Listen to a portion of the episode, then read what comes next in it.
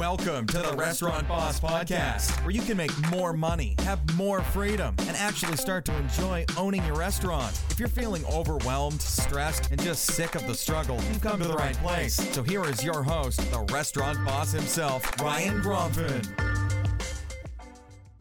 All right, folks, my favorite video of the month is now the book reports. And here we are with another great book report for restaurant owners. This book is called The Four Disciplines of Execution, and I'm to tell you all about it and why you should read it here in a second. But before I do that, have you subscribed to my channel yet? If you are not a subscriber of my YouTube channel, please go ahead and subscribe right now.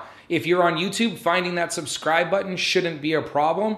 If you're watching this on my blog, the bottom right of this video is my logo. Click on that logo, it'll bring up a subscribe button and go ahead and subscribe. The way that I bring you all of this amazing free content is by expanding my reach. And the more subscribers I have, the bigger reach I have. So also go ahead and leave a comment. Tag some of your friends if you like this video. Share it with some of your employees. Again, the more viewers, the more subscribers, the more of these free videos I could film for you. So, today's book report is the four disciplines of execution. There's three authors, so I need some notes here.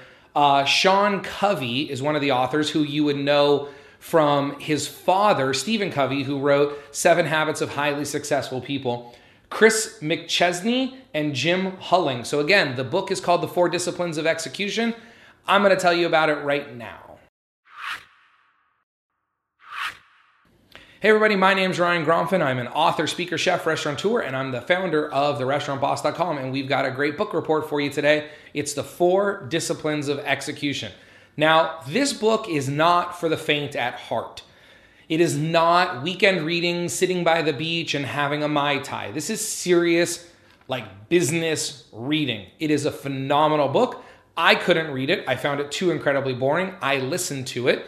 And again, there'll be a link below this video to listen or to get a free subscription, a one month or two month free subscription to Audible, which is what I use to listen to books. But I don't read, as many of you know. I like to listen. And this book, I'm to be honest with you, was a tough one to get through, but it is incredible. I don't think I have ever paused or bookmarked an audiobook more than I did this one for little nuggets of great information. Now, the idea behind the four disciplines of execution is that you have to execute. A few videos ago, and there'll be a link below here to it, I did a video talking about ideas. And while I love ideas, my famous quote is that ideas are only 40%. Execution is the other 80%. And what I mean by that is that coming up with great ideas is one thing, executing them on the other, or executing them is the other.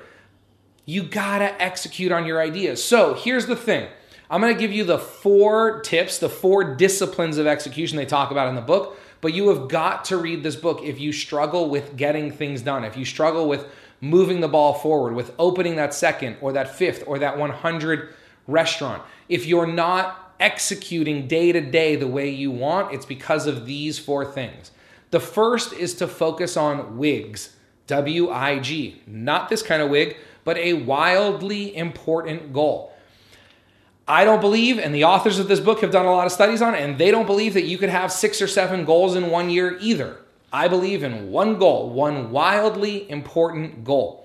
The second thing is to make sure that you're measuring something called lead measures instead of lagging measures.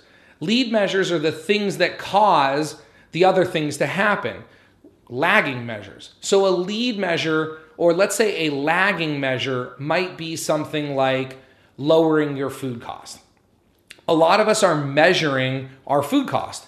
If you're not, go to clickbacon.com and I'll give you some tools to help you with that. But a lot of us are measuring food cost, beverage cost, beer cost, wine cost. Well, that is a lagging indicator. The leading indicator might be a waste sheet. If we reduce waste, food cost is going to go down. A leading indicator might be better inventory or tighter ordering. If we measure our cans of beer every day and make sure that no one is stealing our beer from us, our beer cost is going to go down. So while a lot of us love to measure food cost, beer cost, labor cost, those are lagging measures. So start measuring your leading indicators instead of your lagging indicators. The third is keep score. Most of us don't have any kind of a scoreboard. Again, at clickbacon.com, we built that software to be a great scoreboard for your restaurant. But go ahead and build your own scoreboard. The analogy the authors use in a book is one of their children played high school football and they were in the New Orleans area. They went to a high school football game just after Hurricane Katrina and the scoreboard was out. Nobody was paying attention to the football game. They were all having side conversations because without knowing the score, the game is boring. There's no interest. So they relate that scoreboard to keep our interest in the football game to your business. What is the scoreboard in your business? What are you measuring that's important? And where are you posting it for the team to see? And then the last thing is something I love and I share with clients all the time is a cadence of accountability. Cadence is a rhythm. Like when you ride a bike, the, the RPMs or the rhythm that you pedal is called the cadence. It's a rhythm. What is your rhythm of accountability? Are you very inconsistent in your accountability? Do you set goals with your team and then not check up with them and then every once in a while get angry or blow up because goals aren't being met? Or do you have a daily check in? Do you have a weekly check in? What is your cadence of accountability? Now, I know this is kind of technical stuff, and trust me, the book gets even more technical than this, but it is incredible. It is written by very respected people, and a lot of the work that they do goes back to the hospitality industry. A lot of the business books I recommend don't really go right to the restaurant business. They have a lot to do with business in general. This book, these guys, they do a lot of work with Marriott, they do a lot of work with restaurants, they do a lot of work with hotels, with grocery stores, and they cite their case studies and their examples in the book. I really think you're going to love it. This video has gone long, so I'm going to cut it off here. But if you haven't already, subscribe to my YouTube channel. If you're watching on my blog, click the button, the logo in the bottom right of my video, so you can subscribe. If you're watching it on YouTube, go ahead and subscribe there. Please leave me some comments, like the video, so we could keep producing great videos for you like this. Also, if you want to get that free one month or two month subscription to Audible, the link's below the video on my website. So come on over to the restaurantboss.com as well as a link to the four disciplines of execution. You could find that on my website as well, therestaurantboss.com.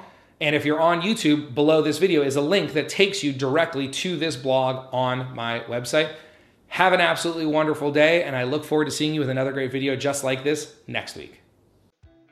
Hey, did you notice something in today's episode? Yep. No ads, no sponsors, just great training to help you make more money, have more freedom, and avoid the stress, struggle, and overwhelm many restaurant owners feel every day. How do I do it?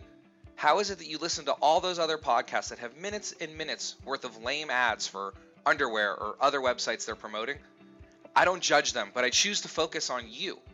I can only do this because you share my podcast with other folks who end up looking me up online, registering for my courses, and getting amazing results in their restaurants. It's because of you that I can self fund this effort and you know how hard it is to do all this. That's why I appreciate you so much. So if you like this podcast, ad free and sponsor free, do me a favor. Tell a friend in the restaurant business about this podcast and my website, therestaurantboss.com. It would sure help and I would appreciate it. I'm sure our community would too. Plus, if you could leave me a review on iTunes or post a comment about this episode on my website, that would be huge as well. Until next time, remember your success in the restaurant business is about your ability to create, manage, and master systems while developing your employees. Have a wonderful day. Thanks a lot for listening to the Restaurant Boss Podcast with your host, the restaurant boss himself, Ryan Gromfin. For more great content, free stuff to help you make more money and enjoy more freedom, visit therestaurantboss.com and click on podcast. Be sure to register on our email list so you never miss an episode. We'll see you next time.